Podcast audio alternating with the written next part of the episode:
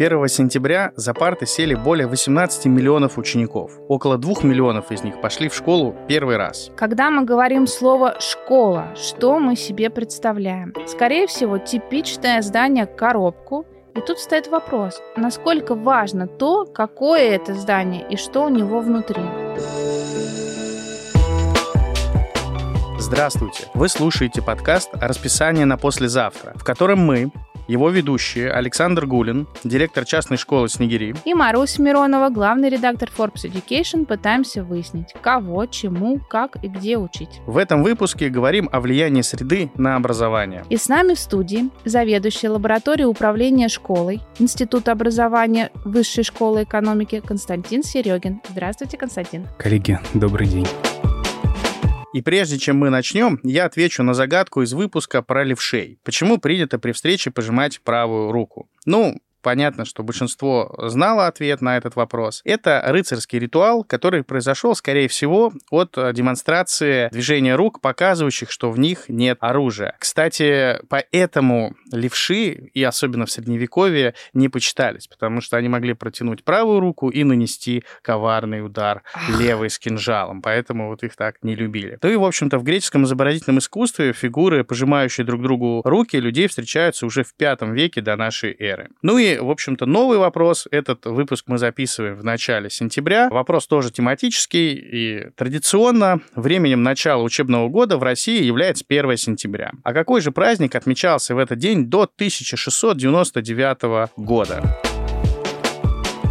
Константин, вот мы сказали такое понятие, как образовательная среда, что мы сегодня будем говорить о ее влиянии на обучение, но давайте тогда договоримся о терминах в самом начале выпуска и решим, что мы подразумеваем, когда говорим словосочетание «образовательная среда». Должен сказать, что есть очень разные традиции и разные ну, школы, наверное, того, что подразумевать понятием «образовательная среда». От очень широких, когда фактически мы имеем в виду ну, почти все, что происходит в школе, да, или все особенности школьного уклада, образовательной программы, организационной культуры, каких-то педагогических практик в самом широком смысле. Иногда образовательной средой или там персональной, личностной образовательной средой называют различные связи, в которые включен учащийся, ученик, и где он получает образование. И речь тогда идет не только о школе, о школьном здании, университете, а, а вообще всей совокупности там, отношений и провайдеров, к которым ребенок может обратиться. Но я предлагаю в нашем разговоре сегодня говорить очень узко про образовательную uh-huh. среду, среду как среду обитания, то есть про инфраструктуру, угу. про дизайн, архитектуру и все как бы материальное, что окружает, формирует, может быть, ну так, упаковывает, да, во что упаковывается образовательный процесс и отношения между участниками вот,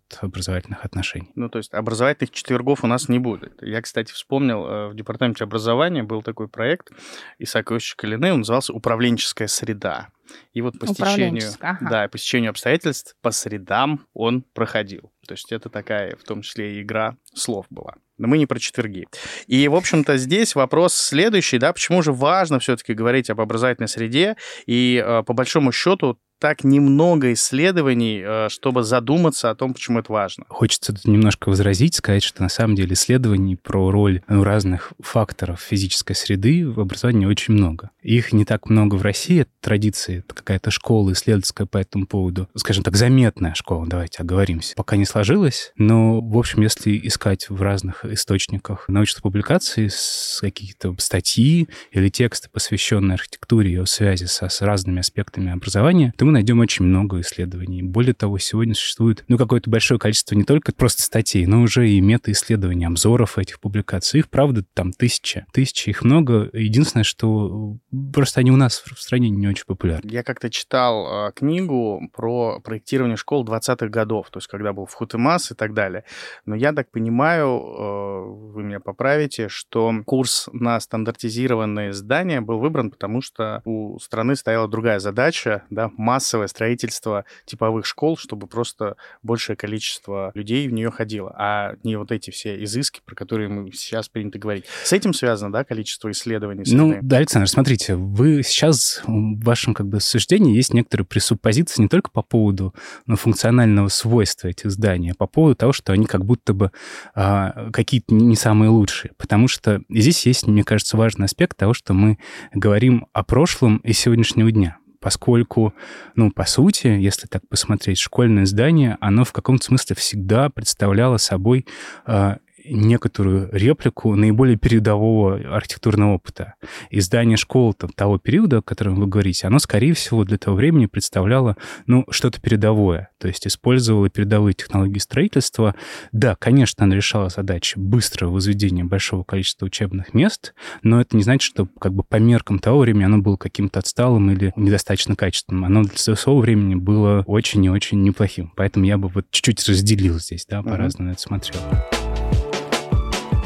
Но, получается, исследований много, пусть и зарубежных, но при этом мы не так часто встречаемся, ну, даже не так часто, а редко встречаемся с тем, чтобы кто-то обсуждал именно инфраструктуру школы с точки зрения среды, том понимании, в котором э, мы ее сегодня обсуждаем. Может быть, это не настолько важно, и есть поважнее вопросы, которые мы еще не решили, и поэтому нам еще рано переходить к вопросу среды. Либо мы просто не задумываемся над этим и идем по какому-то накатанному маршруту, который был обозначен нам передовиками 20-е годы прошлого века. А вот как это вообще... Ну, то есть у меня пока не складывается. Давайте я попробую. Важно, не важно? Попробую предположить, да, поскольку никогда не сталкивался с какими-то публикациями, которые бы изучали ну, как бы представление людей, принимающих решения о важности среды. То есть я могу только исходить, ну, из какого-то своего там личного опыта, опыта коммуникации в профессиональном сообществе. Когда иногда мне доводится что-то в сообществе специалистов говорить про среду, я придумал прием такой так. сценический. Я в конце... Сценический. В, ну, в каком-то смысле, да. Я в конце э, доклада прошу коллег э, найти у себя слепое пятно. Ну, вы знаете, что в сетчатке глаза именно так, да, по, с помощью зажмуривания одного глаза и смотрения на большой палец там, противоположной руки. И для многих этот опыт оказывается в первый раз. Ну, как бы первично. Угу. То есть мы много лет живем, спокойно функционируем, воспринимаем этот мир и не замечаем о том, что у нас есть два слепых пятна. Я говорю вам, и потому что для меня хорошая аналогия этой темы и того, как она живет вот в профессиональном сознании. Она действительно во многом находится, с моей точки зрения, ну, в таком слепом пятне, потому что, да, есть сегодня задача поважнее. Понятно, что, ну, кажется, что куда более приоритетно это вопрос качества образования, достижения образовательных результатов, достижения равенства, угу. того, чтобы вне зависимости от социально-экономического контекста дети могли получать равные шансы на вот какие-то социальные лифты, которые дают образование, угу. на инклюзию. Есть очень много чувствительных вопросов, и среда во многом не, ну, и наступает по значимости. Более того, вот тоже мои наблюдения показывают о том, что в условиях даже, ну, для нас противоестественных, для нас, я говорю, конечно, вот э, работая, значит, в центре Москвы, привыкшей к хорошей угу. там урбанистической среде, к комфортным условиям, и видевших там и московские школы, и зарубежные школы. Но вот э, люди в некоторых регионах, у которых очень тяжелые условия с точки зрения там качества среды, отсутствия ремонта, просто бедного, ну, в смысле, не денежно бедного, а просто отсутствующего оборудования угу. какого-то, а, они тоже не думают про качество среды. То есть они все равно... Они выживают. Они, все, даже там это не является первоочередным. Угу. Вопросы есть куда более важные, например, кому преподавать, кому вести ну, уроки, да. где взять новых педагогов, вот, и да, как работать с детьми. Поэтому есть, пока есть задачи поважнее. Но, несмотря на это, сейчас я можно еще раз к началу вашего тезиса вернусь. По поводу того, что нет дискурса об этом не говорят. Это не совсем так. По моим впечатлениям, где-то с 14-15 года достаточно много, ну, просто на узких площадках об, об этом ага, говорят. то есть это пока экспертные коммуникации, да? да. Внутри какого-то узкого круга заинтересованных лиц. Да, если вы помните, вот где-то на рубеже 18-19 года в России появилось несколько ярких школ, которые там, да. получили название такой школы новой волны, поскольку они делались очень амбициозными людьми при значимом доле вложения частного угу. капитала. Люди, которые инвестировали свои деньги и рисковали там репутацией и ресурсами, конечно, хотели получить результат получше. И результат не только с точки зрения образования, но и с точки зрения условий среды. Угу. Поэтому тогда при создании этих новых школ, Летова, новая школа, Примаковская гимназия, Хорошкола, угу. точка будущего. Вот эти первая такая плеяда школ, которые сильно одновременно постепенно появились, и вот с этой спецификой там большой доли частного капитала. И не так... похожие на другие школы. Во-первых, не похожие на другие школы. Да, школа в совхозе имени Ленина тоже, тогда же примерно. Тоже очень важный проект, мне кажется, первый, который стал такой виральным в этом угу. смысле. И, конечно, тогда появились механизмы конкурсов архитектурных, И многие команды, которые работали над этими проектами, они прошли серию стажировок, посмотрели uh-huh. на то, как делаются школы за рубежом, и неизбежно этот дискурс возник. То есть люди начали обсуждать вопросы архитектуры, потому что они, ну, просто ресурсоемкие, это большие инвестиции, и, конечно, кажется, командам этих проектов хотелось делать это осознанно и по возможности еще оказать некоторый импакт, повлиять на то, чтобы остальные школы тоже в России поменялись вслед за ними. Uh-huh. И я должен сказать, что в части регионов это, это видно, что с 2014-2015 года качество и дизайн, и архитектура каких-то таких решений, оно сильно поменялось в лучшую сторону. И если раньше был разительный контраст между какой-нибудь эстонской или финской школой, ну, скажем, даже там, в качестве материалов или в качестве оборудования, например, то сегодня можно зайти в какую-нибудь московскую, не знаю, там, школу старшеклассников, да, где есть несколько предпрофессиональных проектов, и мы увидим, в общем, отсутствие такого сильного контраста. Может быть, философия пространства будет немножко другой, потому что часто это реконструкция, а не создание uh-huh. школы с нуля, но мне кажется, какая-то работа идет. Очень хочется, чтобы все эти инновации поскорее дотянулись до других регионов, где продолжают ну, активно да, потому строить. Потому что нам как да. раз могут возразить, что там, где есть инвестиции, конечно, там есть опоры и на экспертов высокого класса, и на исследования, и на все что угодно. То есть можно сесть, подумать и создать что-то стоящее. А когда у тебя уже есть коробка, которую тебе построили в прошлом веке, вот что ты с ней сделаешь? Ну вот как раз опыт тех школ, про которые я сказал, угу. московский вот показывает, что из, да, что что можно совершенно точно сделать пространство uh-huh. другого уровня, там, другого качества. И это вопрос не всегда инвестиция, а вопрос именно идеи, идеи и смыслов, uh-huh. которые ты закладываешь. Потому что если верить коллегам, которые ну, занимаются проектированием архитектуры школ, что стоимость квадратного метра частного проекта и государственной не, не критична, uh-huh. а некоторые э, частные школы получаются финансово более эффективные даже, чем государственные. Поэтому, скорее всего, это вопрос, конечно, экспертизы. Это речь шла о строительстве, конечно. Ага, строительстве. Да, про реконструкцию не помню. Ну, кстати, такой тезис э, в подтверждение, что сейчас крупные застройщики Москвы и Подмосковья, если раньше они старались передавать эти деньги на строительство школ в микрорайонах городу, то сейчас они стараются построить самостоятельно uh-huh. и уже передать его на баланс. Вот. И, кстати, э, вот про там, типовые здания в Москве есть проект, он в открытом доступе, можно пользоваться всем нашим слушателям, а, где шесть э, типовых зданий дизайнеры сделали набор готовых решений, которые uh-huh. можно просто скачать и, как было один мем директора, который красил стены в любой непонятной ситуации, начинает красить стены. Мы уже услышали про то, что такие вот э, инвесторы, да, меценаты участвуют в формировании среды. А вот, э, Константин, кто еще должен участвовать в формировании качественной образовательной среды? Кто ее создает? Тут хочется с нескольких сторон зайти на ответ. Если как бы смотреть на исследования, то исследование говорит о том, что тут важно несколько аспектов. Первый из них — это подход такой партиципаторный, чтобы в проектировании школы, создании среды участвовали все те, кто будет ей пользоваться. И учителя, и администрация школы, и дети, и представители местного сообщества. И кажется, что это очень хороший подход, такой правильный, но не могу сказать, что я знаю много примеров, да ладно, вообще хоть сколько-то. Мы было. знаем примеры такие, когда вот как раз кто-то с радостью построил что-то, по его мнению, хорошее, а потом приходит оператор, ну, в лице директора школы угу. или управляющей команды, говорит, ну, как бы внешне хорошо, а внутри мы все переделаем, да, то есть какие-то очень странные усилия.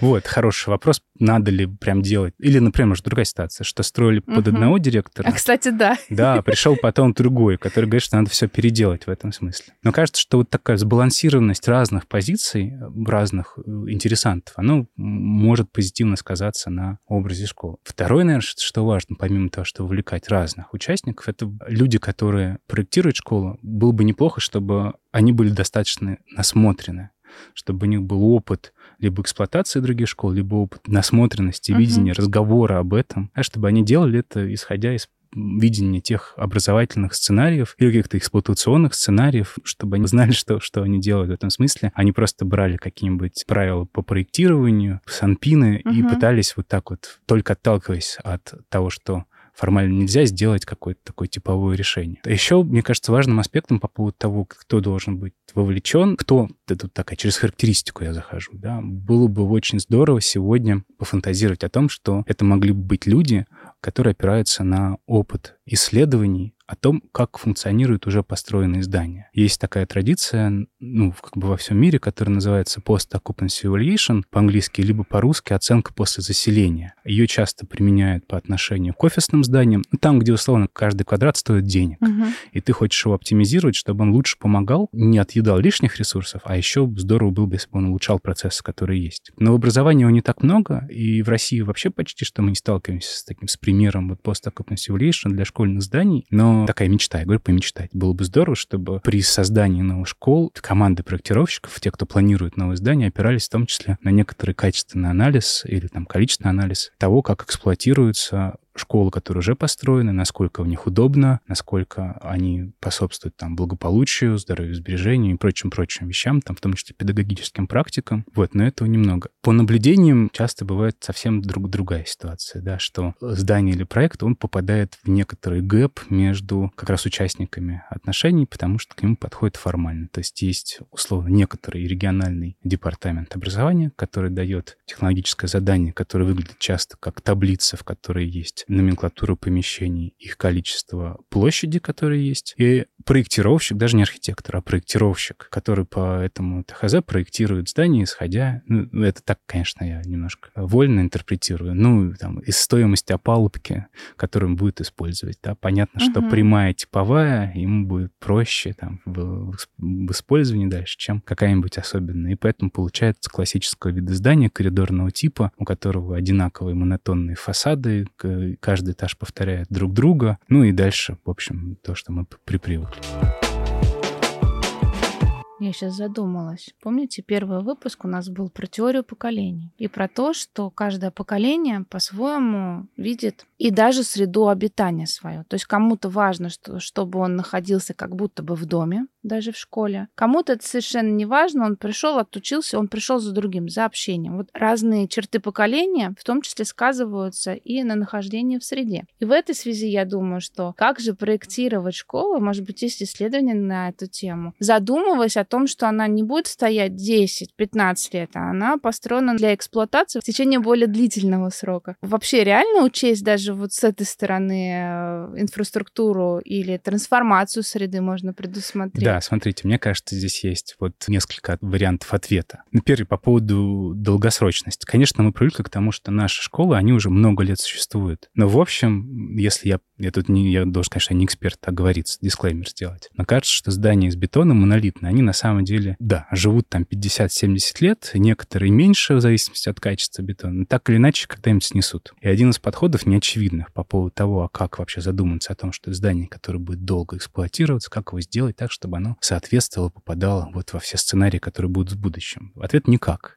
Давайте его сделаем таким, чтобы его можно было легко снести дешево. А, И на его месте построить потом что-то другое. Это вот один вариант ответа. Второй вариант, да, пойти по линии максимизации, как, бы- как бы гибкости. Сделать так, чтобы э, как можно меньше было несущего, того, что невозможно поменять, а все остальное как будто бы можно было бы перестроить, пе- перекроить, перенести от стен до коммуникаций. И тем самым сделать так, что просто будет эффективно финансово достаточно немножко поправить, да, из какой-то понятный временной промежуток, там, за лето или еще за что-то, или за год, условно говоря, можно будет его со временем перестроить. И третий вариант, такой более, наверное, дорогостоящий, это сразу делать здание либо максимально открытым, с кучей возможностей, то есть с мобильной техникой, с мобильными перегородками, Мгм. с мобильными элементами последней мили, да, того, что можно было бы перенести, использовать какие-то, вот архитекторы говорят, новые подходы, это какие-то гриды, сетки, по которым мы можем переставлять стены, розетки, вентиляции и прочие-прочие вещи, то есть сделать так, чтобы его можно было уже по ходу эксплуатации делать максимально гибким и адаптивным. Вот Мгм. буквально там несколько дней.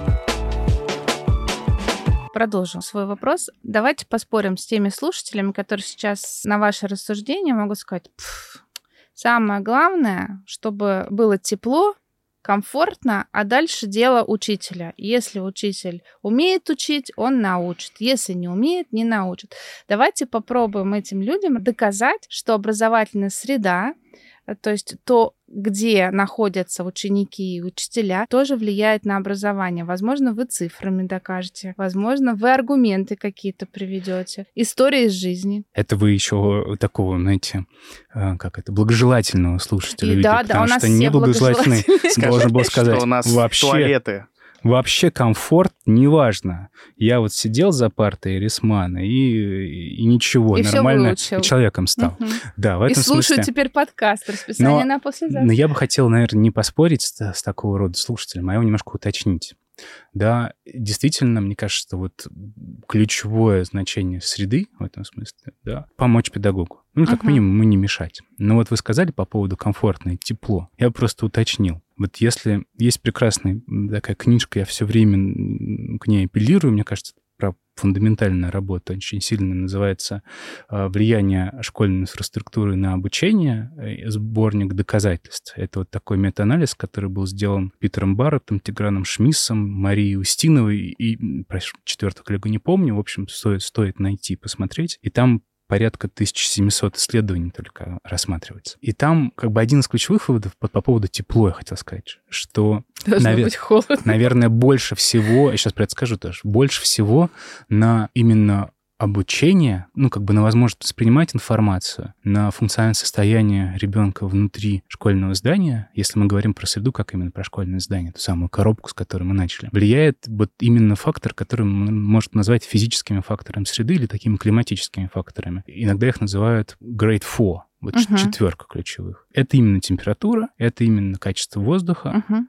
это акустический комфорт мгм. и освещение. Это вещи, которые супер-супер важны с точки зрения того, насколько ребенок даже способен там запомнить единицы информации и прочее. Потому что, правда, влияет на наше самочувствие. Ну, вы сами знаете. Да, если вам да. душно, жарко, если вам не видно, что написано на доске, Мгм. или сильно слепит, бликует, вам будет дискомфортно, неудобно слышно, учиться. да, да. Поэтому в это стоит вложиться. А если посмотреть со стороны безопасности, вот есть же еще шкала, там, например, международная Сакерс, да, то есть когда не просто комфорт, а именно безопасность среды. Есть тоже какие-то данные?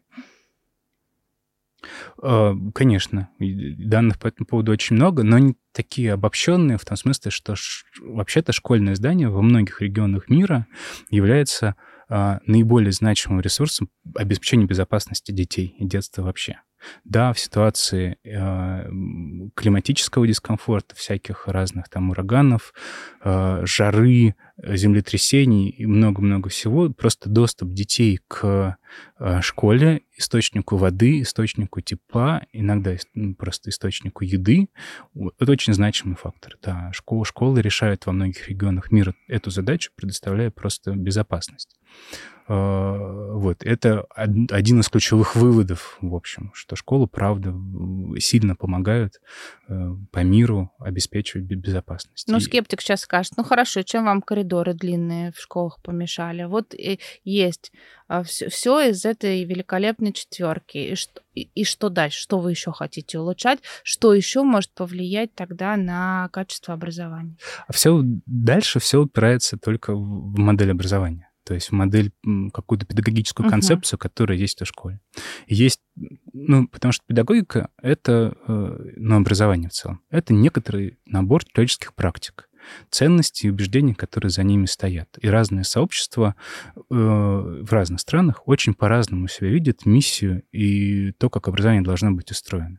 Да, есть какие-то общие, наверное, не, не э, сегодня не противоречивые взгляды на какие-то базовые вещи в образовании, ну, по поводу там безопасности, да, ценности образовательных результатов, грамотности, вот то, что дети должны уметь считать, писать, это понятно, да, какие-то такие общие вещи. Вот. А дальше очень большой спектр вариантов. И кому-то прекрасно длинный коридор Мгм. подходит. И не нужна никакая прозрачность, никакая связь с внешним контекстом. Э, Вопрос, на какие образовательные результаты эта школа работает. И есть ли у коллектива школы некоторая согласованная, вот именно договоренность между Мгм. собой, представление о том, о чем мы в школе занимаемся. И иногда бывает так, что длинный коридор может помешать. Но для того, чтобы помешать, должно быть это некоторое артикулированное представление о том, как должно быть. И это по поводу, кстати, проектирования школы, процесса, вот такого workflow, как он идет. Я упоминал эту школу «Новой волны», и там уникальность отчасти этих проектов была связана с тем, что командам, у них была возможность сформулировать требования к Мгм. архитектуре и среде. Исходя из То есть они знали, концепции. что они хотят и как там делать, да, соответственно, и ставили задачи да. при разработке. Да, и могли участвовать, вмешиваться, что-то обсуждать в ходе проектирования, чтобы здание попадало, соответствовало концепции, а не противоречило ей. Поэтому тут очень сложно спорить с, э, со скептик? абстрактно, со скептиками абстрактно, не стоя на некоторой платформе. А когда у тебя есть платформа, концепция, некоторая конвенция с единомышленниками, тогда вот капеллируя к своим ценностям, можно было бы и поспорить. Но вот это, конечно, не, Но не мы так скептикам посоветуем прочитать книгу сначала, ознакомиться с Ну, сколько-то там, исследованиями, да. да, вот, а потом тогда вернуться к нам и уже аргументированно пообщаться. Если резюмировать, то что самое важное в образовательной среде? Какой она должна быть, современная среда? Попробую ответить, не претендуя на полноту и как бы точность. Вот исходя из своих представлений о том, какая должна быть современная образовательная среда. Мне очень нравится термин такой, я бы с него начал. Я бы сказал про дружелюбную среду. Мгм. Эта среда должна быть безопасной, среда должна быть инклюзивной, и, может, даже не столько там построена на принципах инклюзии, сколько на принципах универсального дизайна. Среда должна быть как бы педагогически ориентированной. Сейчас попробую объяснить. С моей точки зрения, она должна помогать учителю учить и Мгм. помогать ребенку учиться. Мы знаем, что как бы есть очень разные стили и поведенческие особенности, да, какие-то такие нарративы в том, как люди учатся. Было бы здорово, чтобы школа либо учитывала их все, либо, ну, могла адаптироваться под них. Мне кажется, важно, чтобы школа, она способствовала коммуникации. То есть она бы в целом вообще подталкивала к каким-то более позитивным практикам. Потому что сегодня э, здание делают так, чтобы оно как бы соответствовало потребностям. А было бы классно, чтобы... Вот есть такой термин в поведенческой экономике — надж, под- Мгм. подталкивание. Да, чтобы оно подталкивало к более правильному или более полезному поведению. По-другому задавало вот эту архитектуру выбора. Мы, у нас это называем мотивирующая образовательная среда, когда можно учиться, например, на лестнице или где-то еще, побуждая получать новые знания. Можно. Ну, можно не только просто к учебе. Например, к физической активности среда может подталкивать, Мгм. создавая отдельные какие-то точки, в которых, ну, которые сложно обойти мимо. Тебе там хочется, не знаю, подтянуться, вне, вне присесть. зала, да? Да, да, да, да, вне зала. Или вот сделать так, чтобы дети меньше мусорили, чтобы они не боялись поесть не в столовой, а где-то еще. Дружелюбная. Она заботится о тех, кто туда приходит. И мне кажется, важно сказать еще про то, что... Ну, давайте не забывать про то, что школа — это вот такой большой дом, в котором... Я сейчас за скобками оставляем территорию и вообще все остальное, Да. да? В котором работают не только учителя, не только дети учатся, но там еще есть обслуживающий персонал, который тоже очень много труда вкладывает в то, чтобы школа существовала. Мгм. И о нем часто вообще забывают, например.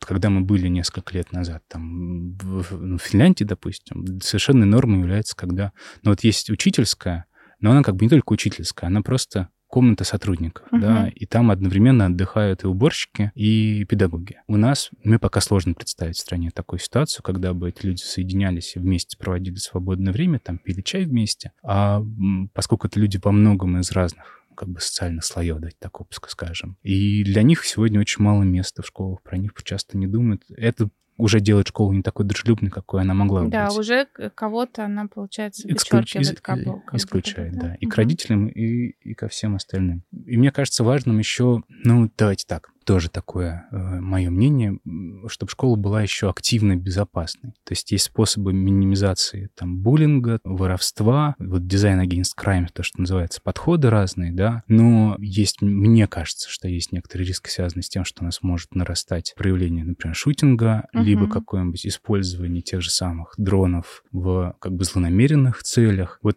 такие вызовы тоже стоят перед школой. Нужно, чтобы школа училась искать на них какие-то новые ответы, я бы так сказал. Мгм. Ну вот, кстати, у нас э, недавно был паблик ток, который посвящался среде развития ребенка. То есть мы там говорили не только про школу, но про детские площадки, про детские сады, детскую инфраструктуру в целом. Но вот в блоке про школу Марк Сартан, он перечислил ошибки проектирования школ, вот такие базовые, э, актуальные на данный момент. И процитирую, вот он сказал, что недостаточно прорабатывается трафик в школах, не предусмотрены места для родителей, как раз то, что вы сейчас сказали, что они как будто бы за скобками. Не считается количество часов нагрузки на кабинеты, и как следствие одни кабинеты перегружены, а другие бывает, что пустуют. Упускаются задачи, упускается задача создания различных функциональных зон вне кабинетов. Отсутствует логика компоновки пространств, тематические блоки. То есть, там, например, кабинет химии может быть на одном этаже, а кабинет биологии на другом. Хотя можно было бы создать какую-то часть, посвященную химо... химико... Да, кластер угу. химико-биологический в рамках школы. Мало внимания уделяется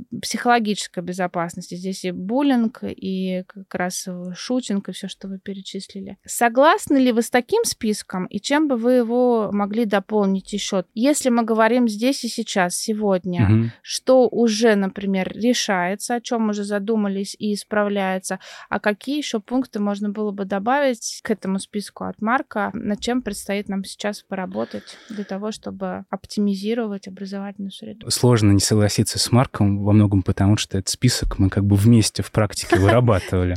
А, но я попробую добавить да, к тому, что есть. Есть у меня шутливый ответ, такой шутливый, но со смыслом, что часто не из изучения планировок школы, а из полевого осмотра. Часто забывают зеркало в туалете в детском повесить. И это вот всегда такая, часто такая картинка, заходишь в директорский или там учительский, там висит зеркало, а в детский заходишь, там нет. А забывают или не вешают, чтобы не разбили, кстати? Я думаю, что это все-таки... Забывают, да? Забывают, да. Не думаю, что это как-то связано с вандализмом э, или еще с чем-то. Даже если это вандализм, даже если их бьют, даже если их расписывают, надо искать варианты, угу. как обеспечить базовый уровень достоинства, я бы сказал, даже не комфорта, а Согласна. а достоинства в данном случае. Но вот если возвращаться на уровень такого птичьего полета и смотреть смотреть на планировки, которые есть к решению, чтобы я добавил. Смотрите, мы упомянули уже учительские и места для сотрудников, которые являются обслуживающим персоналом. И это очень важно, да, там же, где храним технику какую-то уборочную. Это к вопросу как раз вот где родители за скобками, и да. туда тоже персонал. Причем это тоже опирается, знаете, в каком смысле на модель часто. Я считаю, что зона для гостевой группы точно должна быть в школе, почти всегда.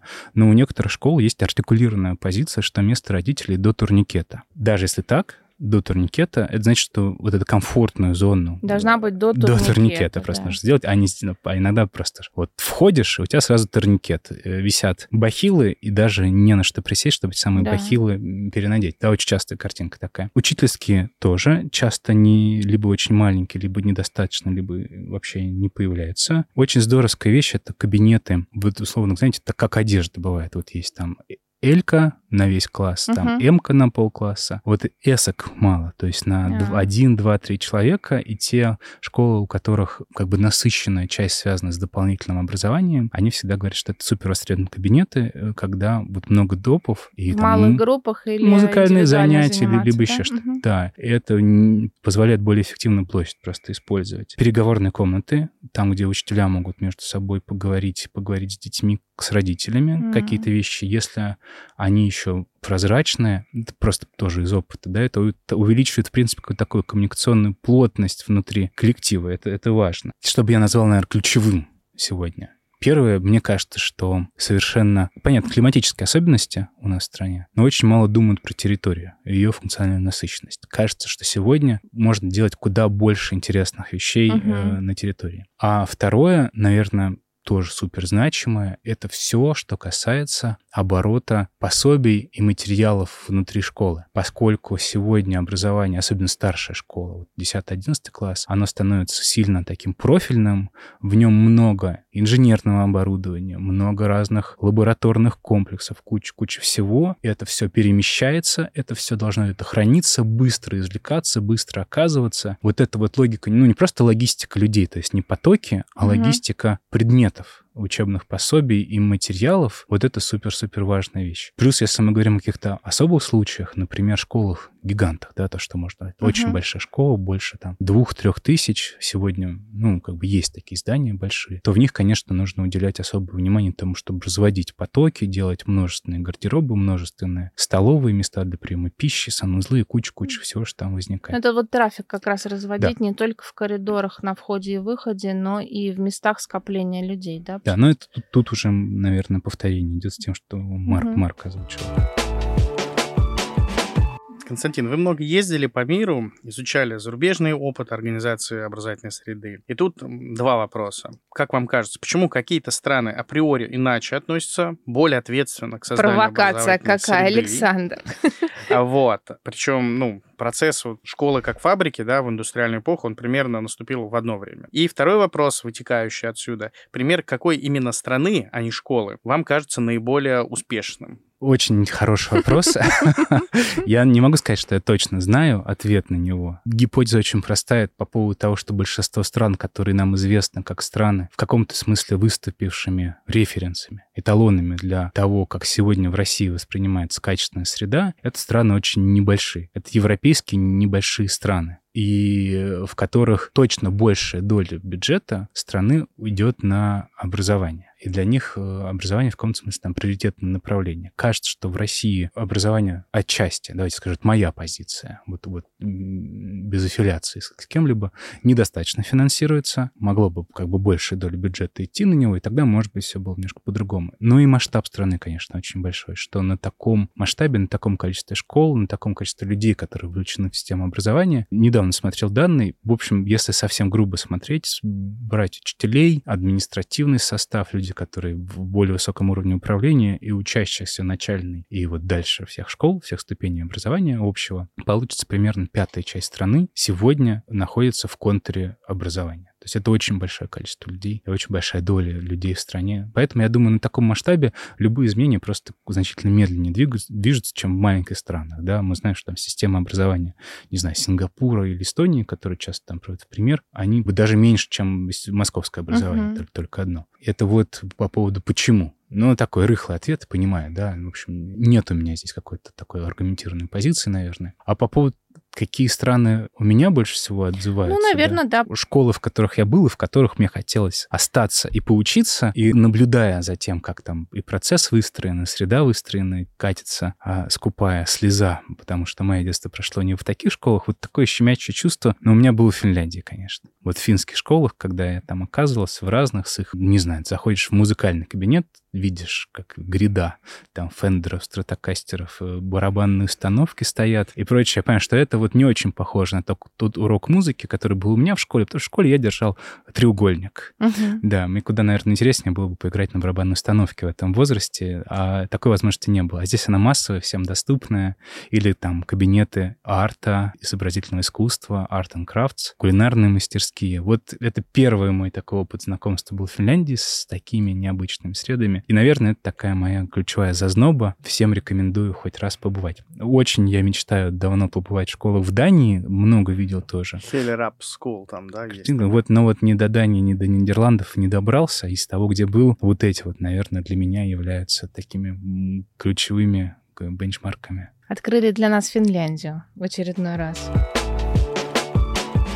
Я вас слышу и, и слышу слово все-таки финансирование, инвестиции, деньги, так или иначе. То есть вот, ну, наверное, в той школе, в которой вы играли на треугольнике, навряд ли могли себе позволить закупку барабанной установки. Особенно, опять-таки, на весь масштаб страны, чтобы в каждой школе, или хорошо, в каждой третьей школе стояли бы эти барабанные да, установки. Да, бюджет и масштаб. Да. Вот они две переменные И вот важные. мы взгрустнули и поняли, что очень сложно что-либо здесь изменить. Вот, ну, после прослушивания этого выпуска, но тем не менее, кто-то вдохновился нашим разговором, кто-то поверил, что э, среда влияет, и если хоть что-то в ней менять потихонечку, то изменится и э, само качество образования. Детям станет комфортнее, учителям станет комфортнее, удобнее, и как-то вот всем станет радостнее в конце концов. Что могут сделать на своем уровне, как вы думаете, директора, учителя, какие-то активисты, может быть, тот самый персонал, который все время за скобки уводится, родители, которых все время на улице пытаются оставить ждать э, детей для того, чтобы улучшить образовательную среду. Ну, кроме того, что стены покрасить, как сказал Александр. Первое, если у вас есть какие-то ресурсы, и вы готовы их вложить в качество среды, а не в то, чтобы стимулировать или поддержать педагогов или какие-то детские инициативы, то инвестируйте их вот в то, о чем я говорил, вот это Big Four. Угу. Да, сделайте так, чтобы было нормальное освещение, температура, влажность, а, не было шума и возможность всеми этими вещами управлять. То есть надо оценить качество да, по можно, этим четырем параметрам. Для этого не, не нужно даже приглашать каких-то специально обученных людей. Угу. Можно взять, есть такой вот э, разработанный OS-опросник School User Survey, опросник пользователя школы. Угу даже не надо его проводить. Посмотрите, про что там спрашивают, и поговорите про это с несколькими учителями с детьми. Поймите, где душно, где жарко, просто обращайте на это внимание. То есть делайте на какой-то период времени вот эти вопросы освещенности, духоты своим приоритетом. Из слепого пятна выньте их, положите на видное место и поживите, про это подумайте. Наверняка найдется какие-то вещи, которые можно поменять. Если вы готовы идти в педагогику, ну и хотите с помощью среды uh-huh. поменять что-то в педагогических практиках, в том, как люди преподают или учатся, то начните с разговора с людьми, которые будут этим пользоваться. И вообще поймите, насколько им это нужно и насколько они готовы по-другому преподавать. Потому что если вы поймете, вот как управленец или лидер образовательной команды, что этой готовности нет, то ну, либо примите как бы такое волевое решение, что мы будем одновременно внедрять новые средовые решения и новую методику преподавания, да, может быть, вместе с этими людьми вырабатывать, вместе с педагогами, но если их не соединить, не тратьте деньги. То есть если вы думаете, что вы просто поставите какие-то мобильные легкие парты и сделаете, не знаю, в рекреациях или в коридорах пространство для преподавания что-то, и оно там само по себе появится, или учитель начнет работать по-другому, скорее всего, этого не произойдет. Здесь нужен другой подход, да, педагогическое лидерство, и надо работать с людьми над новыми практиками. Ну и третье, а, если вот все это есть, и желание желание и готовность работать по-другому, это уже хорошо. Минорное предложение еще попробовать, может быть, самими педагогами с детьми попроектировать решения, которые могли бы сработать. Есть очень разные позиции по этому поводу. Некоторые архитекторы говорят, вообще вот не надо, это как у, у Форда, да, было. Если бы я спрашивал пользователя, что да, ему да, нужно, да. он сказал бы лошадь побыстрее, да. И вот тут тоже такая позиция есть просто. Делай принимай решение, делай смело, и всех, значит, туда веди mm. за собой как, как лидер. Ну, можно и так, и так. То есть есть разные культуры, есть разные школы. В некоторых, скажем так, внедрение инноваций скорее даст более вероятный успех, если людей привлекать к их проектированию и распределять на них ответственность. Вот такое распределенное middle leadership, да, подключать uh-huh. в этой части. Ну вот как-то так. Но еще раз, то есть сначала приоритеты, вот эти вот климатические, чтобы просто людям было комфортно и безопасно, чтобы они не боялись, что у них украдут вещи, что их поймают в коридоре, что в туалетах некомфортно, uh-huh. там нет зеркала, там никто невозможно попасть. Вот с этим начал разобраться. То есть как бы первые изменения среды должны касаться приведения к некоторому базовому качеству комфорта и благополучия и безопасности. А дальше уже про, про все остальное вот в том порядке, uh-huh. в котором говорить. Интересный разговор получился на самом деле. Много вещей, о которых стоит задуматься. То есть ощущение, что все мы гонимся за чем-то красивым, ярким, модным, а на самом деле действительно необходимо решить сначала базовые вещи, которые, скорее всего, в каждой школе мы найдем из этих четырех основополагающих моментов где-то да что-то западает и надо поправить. Искала цитату для завершения выпуска и напоролась на то ли статус, то ли фраза вот в интернете, но она из цитатника в цитатник переходят. Школа — это скучно, потому что школа подается детям в формате тюрьмы а не в формате обучения. То есть вот мне кажется, что если мы предпримем какие-то действия и сделаем все-таки школу не тюрьму, мы, мы уже движемся. Я думаю, что это вот какие-то более взрослые люди писали, которые действительно ассоциировали школу с чем-то не очень приятным. Если мы будем двигаться в этом направлении, я надеюсь, что наши дети и дети наших детей уже точно про школу как про тюрьму думать не будут, а как раз будут задумываться над тем, как улучшить образовательную среду, чтобы она была более дружелюбной дружелюбной, какое бы поколение в ней не училось. Хочется отреагировать.